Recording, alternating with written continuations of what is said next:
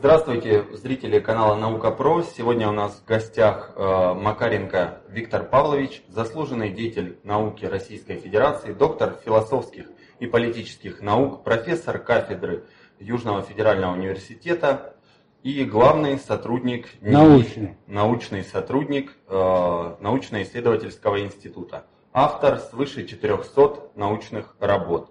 И Кембриджский университет избрал э, Виктора Павловича ведущим философом мира в две тысячи шестом году. Это уже давно было. Да, давно было, но статуса, наверное, такого не каждый философ удостаивается, тем более у нас в стране. Это они стригут фанаберию, понимаешь. Некоторые люди покупаются на вот такие титулы и так далее. Там достойно... Довольно, это надо об этом специальное интервью говорить. Да, такое было, но повторяю, что это ради фанаберии, это американский стиль. Вот человек, э, обладающий исключительно честолюбием, так ему нравится уса, во, во всяких энциклопедиях и тому подобное. И вот они в Штатах это изобрели такой вот жанр, и до сих пор деньги гребут за это дело. Согласен, да, Виктор Павлович, да, поэтому да. Нужно судить о человеке по его делам, а дела ученого – это его научные да. труды. И хотелось бы начать с, если позволите, цитаты из вашей книги «Аналитическая политическая философия». И там вы говорите следующие вещи о политиках. Независимо от него, большинство политиков всех времен и народов руководствуются следующими мотивами деятельности. Эмпиризм, оппортунизм, волюнтаризм, идеализм, организационный макиавеллизм и другие эпитеты, которые нехорошо характеризуют политиков. Ну, если политики э, таковы по своей природе, то есть моральные их э, принципы не очень хороши, значит политика это дело грязное, и может э, правы граждане, которые говорят о том, что э, не стоит интересоваться политикой и зачем она мне нужна. Политикой интересоваться всегда стоит, потому что в противном случае мы противоречим концепции гражданина, и не просто концепции, а и практике гражданина записано. Но проблема эта до сих пор, естественно, не решена. Вот в качестве констатации реального положения дел, то действительно девяносто девять процентов политиков отличается пренебрежением к любым нравственным запретам. Большинство. Это правило. И это специально Макиавелли объяснил. Разъяснил, аргументировал и так далее. Но, соглашаясь с этим, в качестве описания, в качестве диагноза болезни, одновременно надо сделать все, чтобы эту болезнь, излечить ее до конца невозможно, но бороться с ней возможно. Вот как можно это сказать. Я это не в аналитической политической философии писал, а еще писал в работах по бюрократии, бюрократии и сталинизме, там об этом написано, да. Виктор Павлович, ну, а, наверное... Но сейчас я просто скажу. Две, две школы политической философии. Одна настаивает на том, что вот это сложившееся положение вещей, констатация большинства политиков и так далее, она является, ну, как бы, естественно, научной, природной закономерностью. А есть другое направление в политической мысли. Я сегодня упоминал, например, Ханну Арендт. Можно сослаться на Лео Штрауса, можно на Вагелина сослаться, можно на Александра Пятигорского, русского философа, недавно, к сожалению, умершего и так далее, который развивает совершенно противоположный подход к описанию, в том числе политикой. Констатация реального положения дел должна служить основанием для политического действия, изменяющего это положение дел. Вот и я к этой второй позиции, конечно, ближе. О, то есть, да. Да. Ну, многие согласятся да. с тем, да, что нужно да. это все менять. Да. И, да. возможно, да. ваши да. научные да. труды должны этому способствовать. Но такой вопрос, который, может быть, часто с ним встречается любой философ, да и политолог, и вообще гуманитарий. Э, насколько научно может быть гуманитарное знание и, э, в частности, философия? Да? Да. Это на Западе уже привычно, что есть, по-моему, две научные степени. Да? Доктор философских наук, там обозначают так и историка, и философа. Да? И, э, но у нас отношение к философии как просто рассуждению. И читал, что вы спорите с этим, но вот в чем вы видите научную ценность своих работ и саму научность? Значит, во-первых, элементарное различие надо сделать. Science, это в, в дословном переводе с английского языка, означает блок точных, естественных, если угодно, наук. Слово arts, оно как раз означает гуманитаристику различного типа. Вот если мы э, science склонны с тем, что наука – это science, строго, э, строгая, аргументированная, проверенная на экспериментом, которое должно воспроизводиться в любых точках пространства и времени, согласно принципу, по-моему, Максвелла, я уже забыл, и так далее. Эмпирическая проверяемость, там, принцип фальсификации Поппер ввел в науке двадцатого века, методологии точнее. То да, тогда гуманитарное знание не относится к науке, и философия в том числе. Но философия развивалась совершенно, развивалась немного иначе, чем наука. Вот если мы понимаем под гуманитарным знанием систематизированное знание о каких-то объектах, социальных, там, гуманитарных, еще каких-то, во-вторых, э, э, которые используют логику для доказательства определенных положений, в-третьих, когда она направлена на, если угодно, на хотя бы расширение горизонта индивидуального и эпохи вообще, и еще ряд производных от этих общих установок, то к ней применима характеристика э, науки, безусловно. И я ссылался сегодня на аналитическая политическая философия, она как раз почему меня привлекает, хотя эта традиция в э, русской философской культуре почти не существовало ни до семнадцатого, ни после семнадцатого года. Я использую эти, это направление современной философии, потому что она предлагает как раз использовать методы строгих, точных, доказательных наук при обсуждении множества гуманитарных проблем, включая философские. Вот такой мой ответ в аналитической политической философии. Вот направление, которое я создал, политическая концептология, она как раз базируется на этих посылках.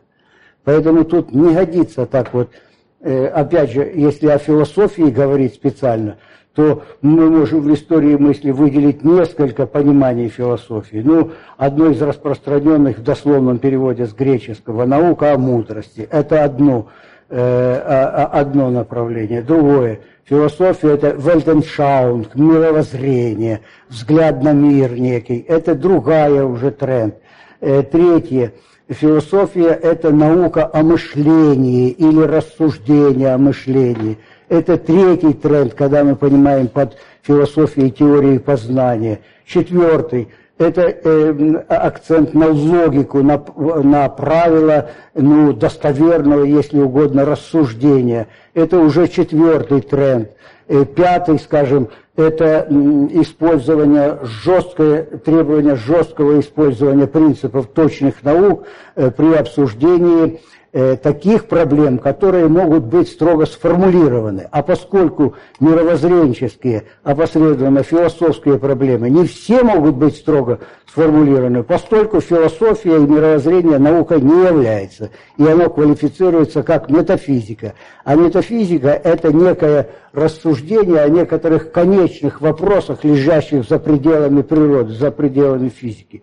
Поэтому тут надо учитывать вот это все конкретные вещи, о которых мы говорим. Если иметь в виду опыт двадцатого века, то и особенно опыт истории нашей страны, то это отрицательный, плачевный, если угодно, скорбный опыт. Почему? Потому что философия в основном была сведена к служанке идеологии. Вот от этого совершенно определенно необходимо освободиться, чем быстрее, тем лучше. Виктор Павлович, в связи да. с этим вопрос. Да. Как вы пришли к тому, что вам захотелось заниматься философией в Советском Союзе в то время? В Советском Союзе, я не знаю, множество факторов. Я в этом частично, кстати, в этом двухтомнике первый том заканчивается ну, как раз в контексте, да, в контексте опыта, кратко. Так, значит, что вам интересно, какие мотивы? Так, длинно можно говорить, можно говорить кратко, я не знаю. Лучше. Ну, значит, два фактора скажу. В тысяча девятьсот тридцать девятом году состоялась э, война э, после заключения пакта с Гитлером, Сталин-Гитлер. Вот, э, Советский Союз напал на Польшу. Значит, в начале Германия, а семнадцатого сентября напала Россия, точнее, Советский Союз напал на Польшу. И после того, там же были после этого осуществлен ряд репрессий, и отца и мать отсюда, с Кубани, послали туда, на Украину, в качестве железнодорожников. И они там работали, отец дежурным по станции, мать билетным кассиром и так далее. А потом, в первый же день войны, или на второй, на третий день, и папа, мама попали под бомбежку, и оттуда... из Украины, почти западной, не совсем западной, вот по границе тридцать девятого года, сюда, на восток, да. Они путешествовали, мама с моей старшей сестрой путешествовала э, и рассказывала потом вот оттуда до Моздока, до Минеральных вод, и сюда и, э, отец уезжал последним паровозом, а ее с детем трехлетним, со старшей моей покойной, к сожалению, сестрой уже, она впереди ехала, да. И все детство, когда прошло под впечатлением, она и папа, и мама рассказывали мне реальную правду, как все это происходило. Как все это происходило. Ну, например, такой факт, который сейчас можно только прочесть, вот есть сборник «Оккупация», как реально люди жили в оккупации. Там сообщаются такие, между прочим, факты, часть э, тех, которые не успели еще эвакуироваться, вот я хорошо это запомнил, в Днепропетровске, армия уже отступила на левый берег Днепра, а э, те, кто эвакуировались из районов, потому что тут немцы движутся, расстреляют, они не успели уехать. И э, артиллерия советская, советской армии лупила по этим нашим людям с левого берега Днепра. И таких множество фактов, я не буду сейчас рассказывать. Она мне рассказывала, как это реально было, реальная история. И с детства, еще со школы, э, я, э, вот, э, меня интересовало то, как это все реально происходило. Потом, э, и которое еще самое важное, вот уже...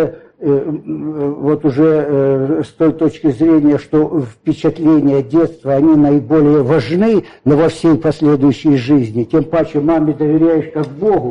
Это естественно, когда с такого вот времени все это слышишь. Потом четыре года я научился читать, и пошел процесс создания, вообще-то говоря, мира. Чтение, если к нему относиться серьезно, оно благоприятствует созданию своего собственного внутреннего мира. И мама в свое время заметила, примерно лет десять там или что-то такое, вот это мое увлечение. Она мне сказала, вот ты все книжками увлекаешься, а там только пять процентов правды, остальное ложь, брехня, короче говоря. И, значит, так поселила во мне вот эту вот мысль, что, значит, надо интересоваться тем, что реально происходило. Вот этот опыт реальной, э, реальной эвакуации и одновременно убеждение. И я убеждался, читая историю, ничего в этом в официальных историях написано не было. Такие факты, которые мне с детства известны. И это побудило такое, э, э, разбудило любопытство к тому, что было реально. А потом... Еще чрезвычайно важный пункт, и это, я думаю, любому ребенку. Ребен... Дитё вырастает, оно на определенном этапе приобретает какую-то самостоятельность, это всегда, которая не зависит, хоть ты и старший, но если я со своей детской позиции считаю, что ты несправедливый, а если ты папа или мама, то это трижды обида, нанесенная дитю. И вот этот вот момент переплетенный, воспитание независимое, если, если угодно, а независимость – это также способность спорить со старшим, способность не соглашаться с учителем, потому что мама меня отучила. Смотри, жену появится у тебя такая, будет тебя гонять по, своей, по, своей, по своему шнурку, будешь, будешь ходить по шнурку, будешь, будешь. Значит, еще какая-то угроза есть. И вот это стимулирует... И человек же, особенно э, когда он еще небольшой, не гнется. В нем какой-то элемент стойкости, на мой взгляд, воспитывается. Элемент сопротивления. Вот этот момент сопротивления я довел, в том числе и до, научного, до научной концепции. Концепт когнитивного сопротивления, то есть самостоятельного взгляда на любые вещи, начиная от элементарных, ну, рутина житейская, тут с ней спорить особенно не надо. Но по принципиальным вопросам надо воспитывать в себе собственность, и вот, собственно, в самом себе, в характере прежде всего, элемент сопротивляемости среде. Вот это центральный пункт, без которого не может быть ни характера, ни мысли своеобразной, ни еще целых производных вещей. Характер важнее ума, вот одно из моих убеждений, важнее ума, важнее даже знания. Потому что ну, многие мои коллеги, э, школьные еще друзья, вроде бы задатки у них были, прекрасные задатки, отличные ребята и тому подобное. А к сорока годам поспевались, сошлись с колеи и никаким образом. Вот этот вот, этот вот комплекс, если угодно, каким-то образом повлиял и на то, что для меня момент самостоятельности, я это называю, на студенческой скамье посмотрел, большинство приспосабливается, я назвал всю эту философию и соответствующие социальные науки халуйски ориентированы, и все развивал, и развиваю до сих пор, Вот, вот то, что можно назвать самостоятельностью мышления, независимостью от обстоятельств. А вот, если кратко. Если говорить о предмете вашего изучения и интересов, да. Вот сама политика, какой вы видите цель политики, как сферы человеческой деятельности? Цель политики. Ну, я бы сформулировал, конечно, цель политики способствовать максимальному раскрепощению творческого потенциала как можно большего количества людей. Это сходно цель. С определением да. будущего коммунизма по Ни Марксу, по-моему, но он говорит, хотя что нет, этом, да? Если Маркс, во-первых, если вы имеете в виду, что коммунизм, это его определение, коммунизм, да, это да. реальное движение, отменяющее нынешнее положение вещей. Вот с этой точки зрения, как обоснование творчества во всех сферах, да, это может быть понято. Но у нас же понимали коммунизм как некое совершенное общество, особенно в программе, э, там, в какой, третьей, шестьдесят втором году или в шестьдесят первом, я могу перепутать, как некое совершенное общество, то это, конечно, утопия, это миф, это бред. Никакого такого совершенного общества, в принципе, быть не может. Просто потому я... что нравственные проблемы... Они неразрешимы в принципе. Сама природа нравственности, само понятие совести способствует тому, что оно может и должно быть разнообразно. Даже совершенное общество со всем материальным достатком свидетельствует о том, что э, нравственные проблемы, э, они как раз в том-то их и привлекательны, что они как раз... настолько серьезны, что неразрешимы никакими внешними обстоятельствами. Ну, вот просто определение, которое я услышал, это созвучно да. с тем, что я слышал от сторонников коммунистической идеологии, когда я им говорил, что коммунизм – это ну, простое определение удовлетворения каждому по потребностям, от каждого по способностям, да.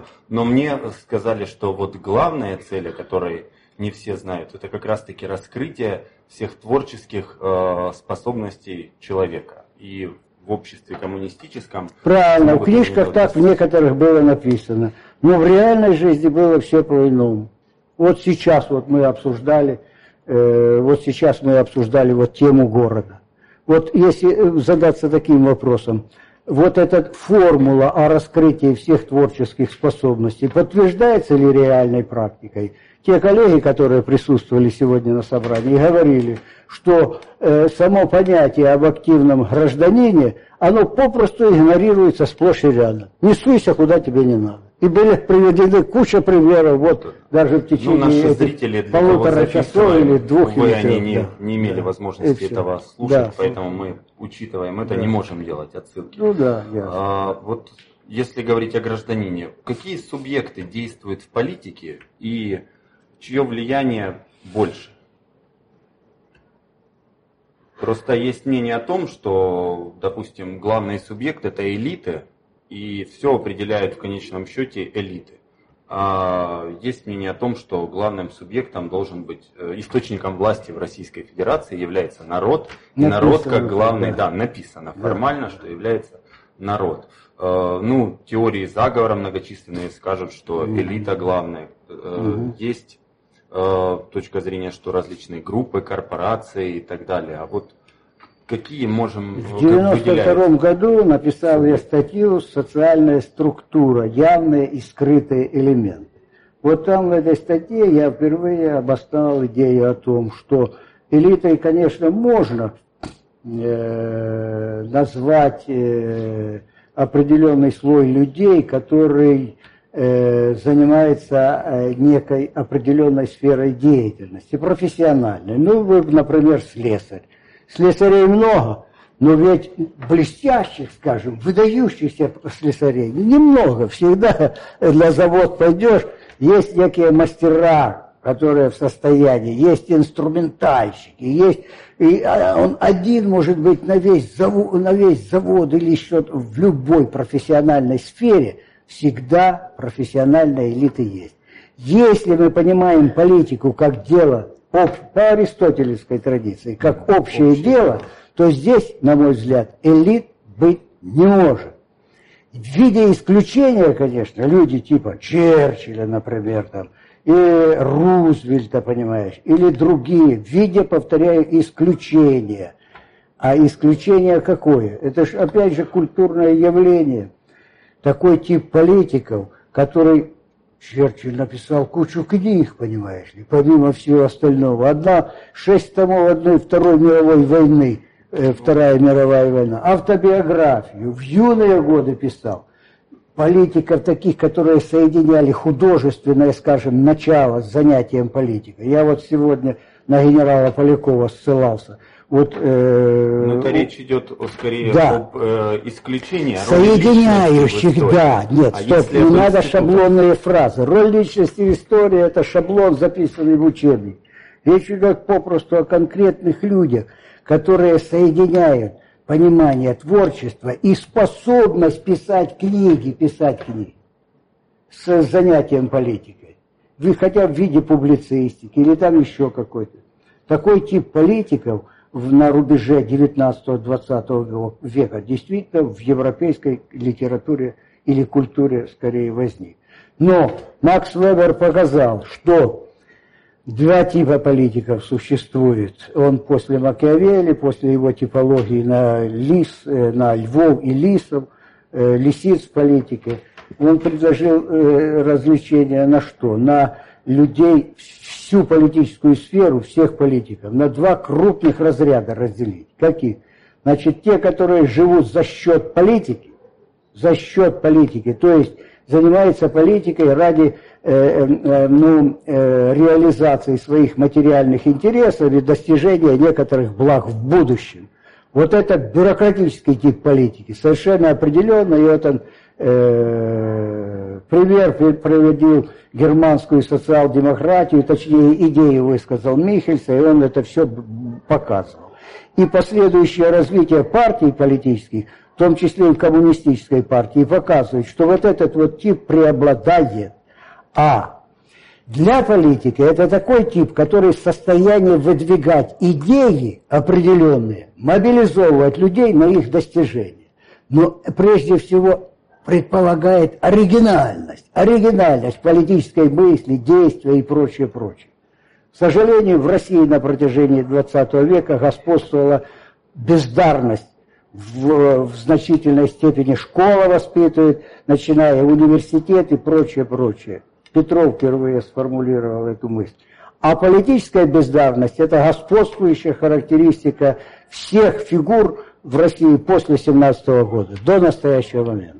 Ну, тогда... И об этом я писал недавно в цикле своих статей о русском и советском государственном разуме. Виктор Павлович, да, тогда да. безрадостная картина выходит, безрадостная, если политики ничего, такие. Ну, какие-то еще... сермяжная правда. Ничего не сделаешь тут. Лучше сермяжная, как говорится, правда, а не всякой... Мы ну, прожили три четверти века в иллюзиях. Наше общество заражено иллюзиями, самыми разнообразными. Чем раньше мы от них освободимся, тем лучше. Да, грустная истина, ничего не делает.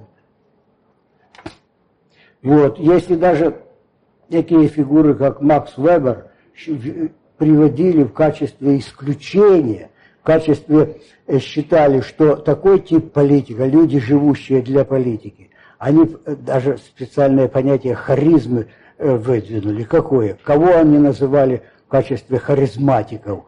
Тех, которые соединяют в себе качество политического и религиозного вождя, дает новое, если угодно, религию, новое мировоззрение. В пример приводили Будду, в пример приводили Иисуса Христа, в пример приводили Мухаммеда и других.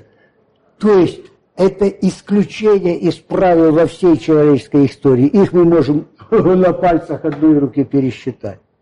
Если этого нету, и одновременно это стремление служить людям, идеальное, идеальный момент религии состоит в том, чтобы мы объединялись на основе определенного понимания добра. Добра. Значит, различие между добром и злом становится центральной проблемой. И вот, такого типа люди, религиозные лидеры мирового ранга, создавшие мировые религии, вот это является предпосылкой для суждения политиков. Все это осталось до сих пор известно каким. Ну, вот. Кроме такова. Политиков, я все хочу узнать, есть ли другие субъекты, кто может влиять на политику? Может, естественно. В лучшую сторону. Яркий пример, яркий пример какой? Обычно приводят его в Японии, средневековой, советник политика. Да, да, хорошо. И вот не исполнилось твое э, предсказание, обязан сделать себе харакири. В европейской культуре это почему-то не прописали. Это хорошо или плохо, вопрос особый. Ну вот вот это. Второе. Значит, еврей при губернаторе. Ханна Арендт, э, значит, э, ну служит там, историю об этом можно специально говорить. Ее истоки тоталитаризма написаны для чего? Для того, чтобы обвинить свою собственную нацию, что они участвовали в насаждении абсолютно бесчеловечного общества под названием капитализм в Европе. Она, будучи еврейкой по национальности, представителей своей собственной нации обвиняла в том, что этот принцип еврей при губернаторе и так далее, или при богатой, денежный мешок и так далее при власти, это одна из худших черт еврейской нации, считала Ханна Арендт. Вот она была честной дамой. Даже мужиков таких мало есть, которые, причем не только в истоках тоталитаризма, ведь то же самое она показала, как, э, э, как советы или юденраты во время войны способствовали тому, что со всей Евро... Э, организовывали они все это, руководители этих юденратов, способствовали тому, что целыми эшелонами евреев везли в Треблинку, в Освенцим, в Бухенвальд и тому подобное. Она бросила этот упрек своим. Вот она в этом отношении также является идеалом, каково может быть отношение к своей собственной нации. Наиболее критическим. Вот почему я ее считаю умнейшей женщиной двадцатого века. Так. Все-таки да. Вопрос э, остается, да. Что делать, если вы пишете о том, что демократические делать, тиранические я... государства, да. Везде, какие? Ну, и демократия, и тирания, да, да, да. Везде мотивы политиков одни и те же, они не очень хорошие. Что э, политики в том понимании, ну, как я понял ваши да. слова, э, о ком писал Платон, да, как государство, да. которое управляется разумными философами, таких это людей, одна из иллюзий. Да, так это бывает. Э, иллюзия. Но да. Что делать простым гражданам? Вот послушав вас, многие да. скажут, что все плохо. И ничего. Может вы скажете, как менять ситуацию? Какие есть да, закономерности, э, институты политические. Да? Мы, вы сказали много о личностях, да. Да, о советнике, но э, ни разу не прозвучал народ как субъект, гражданское общество. Какие-то организации и структуры, можно ли сделать такую систему, которая будет больше отвечать требованию политики, то есть сделать так, чтобы все могли развить свои творческие способности? Пытаться действовать в этом направлении, безусловно, надо. Вот ваш вопрос мне напомнил разли... анекдот о различиях между оптимистом и пессимистом. Пессимист говорит, будет хуже, а оптимист говорит, хуже не будет. Вот я за такой второй вариант, оптимист.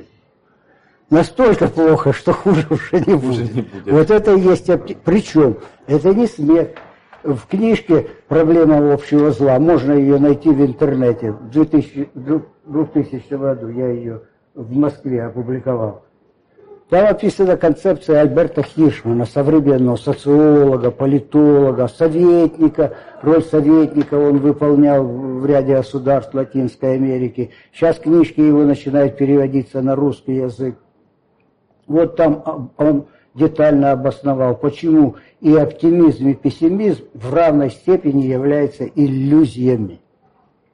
Да. Все в современной философии подвергают да. сомнению. Это стало да. уже почти что общим местом. И вы писали, написали книгу о политических идеологиях. Да, главные идеологии современные. Да, ну... Это первый том. Второй том я еще не написал. И когда одно из интервью, которых я угу. читал, у вас брали, угу. спросили насчет идеологии, которая возможна в нашем государстве. Вы сказали, что никакая не нужна. Одна да. идеология – это конституция. Да. То есть, и это, то она не всегда исполняется. То есть легитимизм, уважение к закону, к праву, правовое государство – это только то, что вы признаете смысле, ценностью? В, только в том смысле, в котором право и закон стоят над властью. Над властью. Да, ну, естественно, вот это то, чрезвычайно важно. Да, классики, сегодня, да, да, еще в восемнадцатом да. веке просветить. А достаточно почитать кого? Шейна, или как ее фамилия? «Власть и закон». Такая книжка. Шейнис, да. Такой современный есть доктор экономических наук, вот, политический в том числе деятель. Он такую вот на тысячестраничную книжку написал «Власть и закон». Проанализировал историю двадцатого века, русской власти проанализировал. И показал, что вот эта пропорция стояния власти над законом продолжается до сих пор, несмотря на то, что в Конституции была написана куча блестящих. Ну, в том числе и в демократическом осуждении. Политологов Екатерина Шульман, если, может, слышали. Шульман не слышал. У меня есть Миша Шульман, знакомый, в университете Это... работает, профессор, историк науки. Очень вот такой мужик. Она говорит о том, что э, даже то, что формально у нас есть законы, конституция, и там формально оно прописаны права, mm-hmm. и что мы стремимся быть правым государством, это уже хорошо. Значит, имитация первый ну, шаг. Да, научит сопливую любить, есть рязанская такая пословица, да, конечно. А само да. правовое государство, как э, ценность, сформировано в либерально-демократических государствах, mm-hmm. капиталистических. И в связи с этим еще вопрос вашего отношения к труду Фрэнсиса Фукуяма «Конец истории».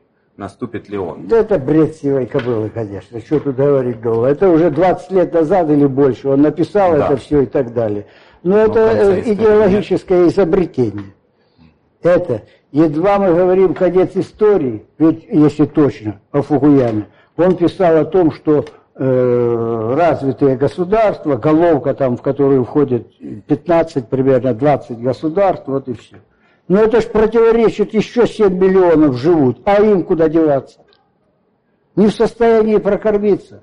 А все сегодня миграционные процессы о чем свидетельствуют? Что там, где люди живут маломальски э, прилично, туда едут, стараются ехать большинство людей. Я когда в лазарете лежал, как раз Э, прочел летопись города Ростова-на-Дону. Э, профессор университета нашего э, написал эту летопись. И там я, это было года четыре или пять назад, да, нет, девятнадцатый год, то есть э, тринадцатый год, четыре года назад, как раз там. И прочел буквально следующее. Э, э, там он приводит данные по две тысячи двенадцатому и две тысячи одиннадцатому году. За один год из Ростова уехало более одиннадцати тысяч молодых людей в возрасте от семнадцати до двадцати пяти лет. Трудно устроиться, оказывается, сегодня в Ростове. Молодежь старается куда-то или в Москву, или еще куда-то, или за, за рубеж уехать и тому подобное. Не находят реализоваться. Или в какую-то ходить на работу с утра до вечера. Кто сегодня назвал планктоном этим самым канцелярским или каким-то офисный планктон. Офисный планктон. Ну, сидит, хожу в Госбанк, скажем, сидит бедная девица с утра до вечера, восемь часов. Ну, не каждый же вынесет это, ну, такую тяж... работу. Сегодня, как я понимаю, молодежи стремится все больше к тому, чтобы сам процесс работы, во-первых, он был интересен для тебя, и, во-вторых, чтобы ты свободным временем владел, чтобы ты пропорция между свободным и рабочим временем тоже этим мог управлять. А социальная структура сегодня и набор весь э, профессиональный набор профессий не способствует реализации, поэтому молодежь разбегается. А из хуторовой столицы Ростовской области куда едут? Этот тренд уже демографами зафиксирован, этнографами. Перебирается в большие города. Первый раз в семидесятом или семьдесят втором году ездили мы тогда по линии общества знания читать лекции в станицу Казанскую. Это север Ростовской области вместе. Тогда я впервые на Дону увидел станицу, которая раньше состояла из двухсот, двухсот домов. Один дед живет со старушкой. Впервые увидел. А сегодня этот процесс все больше и больше... Виктор Павлович, извините, да. если я буду прерывать, ну, много хорошо, вопросов да, хочется задать. Ну, из да. того, что мы уже обсудили, mm-hmm. если посмотреть по миграционным потокам, да, куда да, они да, направлены, да, да, то да. чаще всего это страны с... тем же, которые Высоким, декларируют да. ценностью еще правовое да. государство да, да, и да, либерально-демократическую да. идеологию. Да, да, да, да. Значит ли это, что эта идеология победила, и ее надо стремиться реализовывать? Или какую-то не другую надо, идеологию ничего вы... Ничего не надо реализовывать. А я сказал, второй том мне написал. Еще. А если кратко, то кратко. Я там описал девять идеологий. И недостатки каждой из них. четыре классические, да, да, и так далее. Вот следующая задача состоит в том, из этого всего комплекса, может, может быть, и вы напишете, потому что я сейчас пишу другие вещи, э, классических и э, постклассических или современных идеологий. В каждой есть э, доля истины, и справед...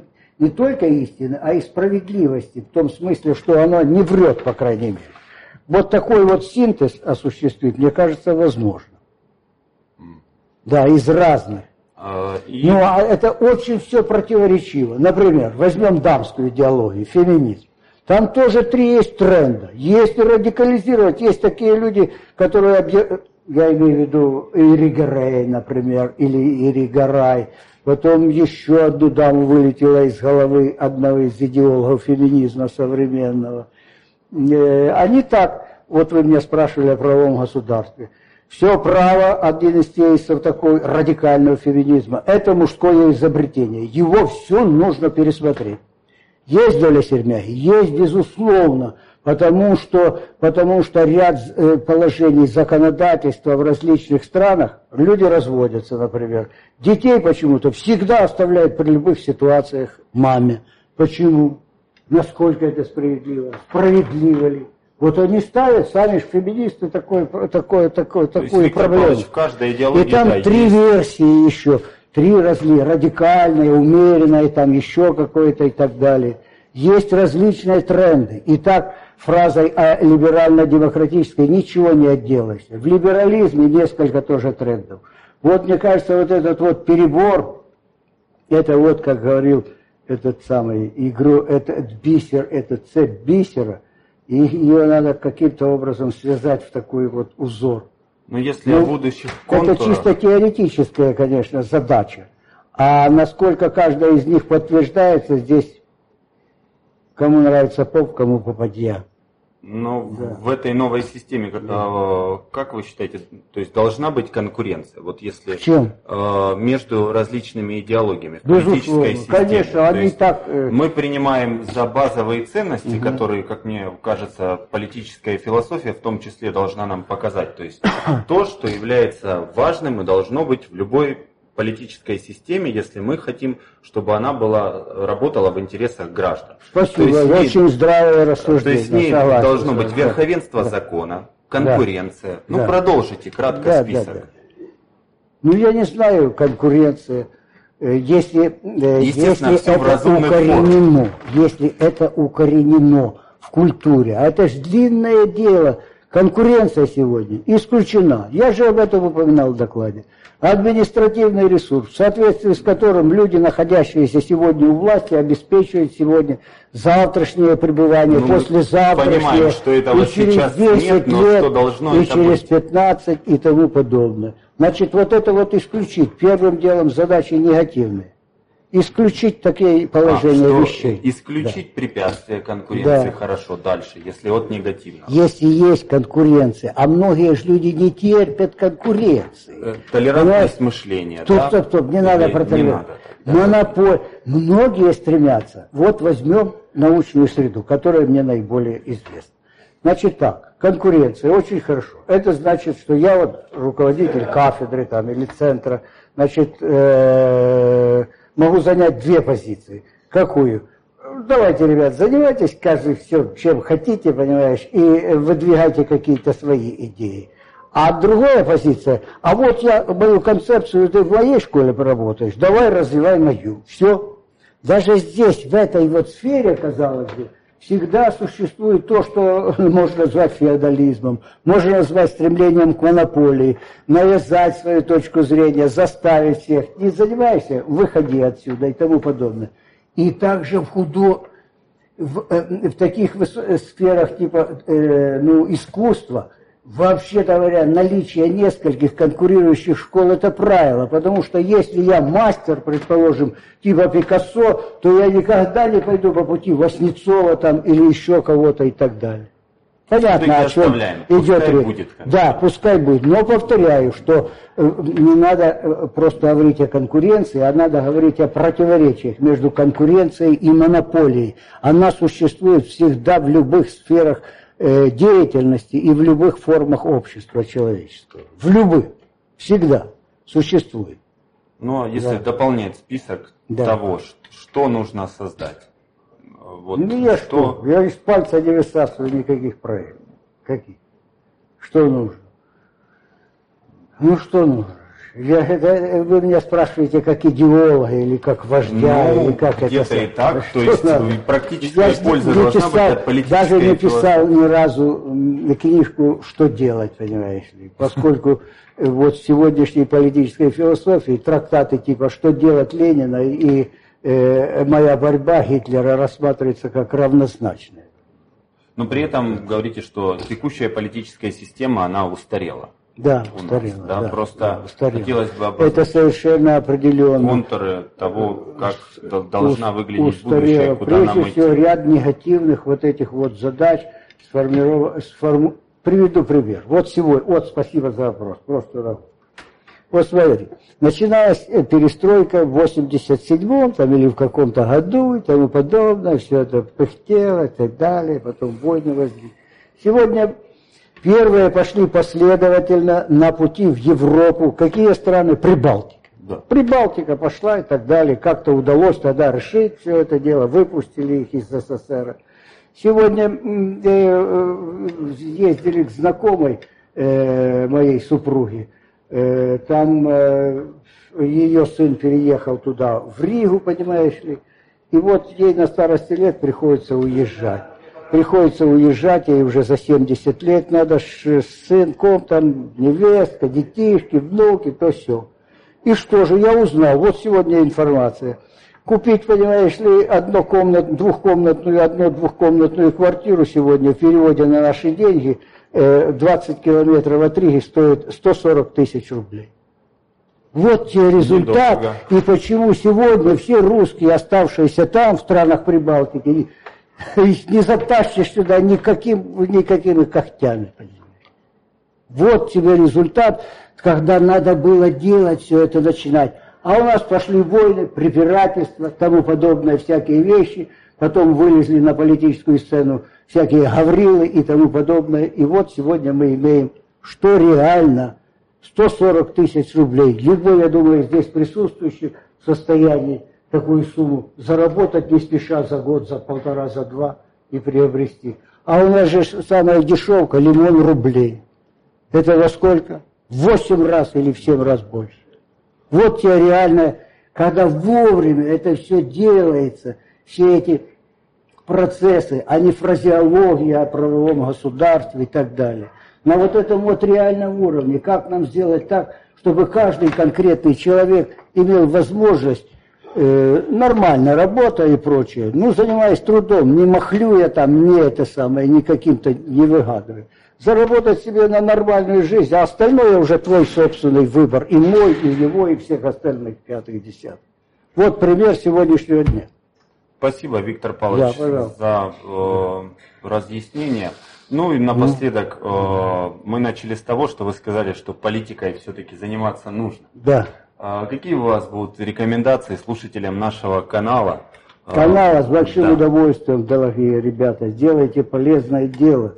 Сегодня чем больше в, в, в научном сообществе есть ряд интересных людей, ряд людей, имевших мужество даже в советское время выдвигать свои концепции, их отстаивать. Надо этих людей обнаружить, давать им публику, понимаешь. Надо все это рассказывать, потому что забивает вот эти глушилки. Я вообще считаю, считаю уже низменным, вот это черта низменности человека, который смотрит телевизор и повторяет то, что там они говорят. Вот это чрезвычайно, мне кажется, полезное дело делает вот эта вот Наука.Про, и дай вам Бог, как говорится, устоять на этом пути. Да, спасибо, ребята. Виктор Павлович. Да, пожалуйста.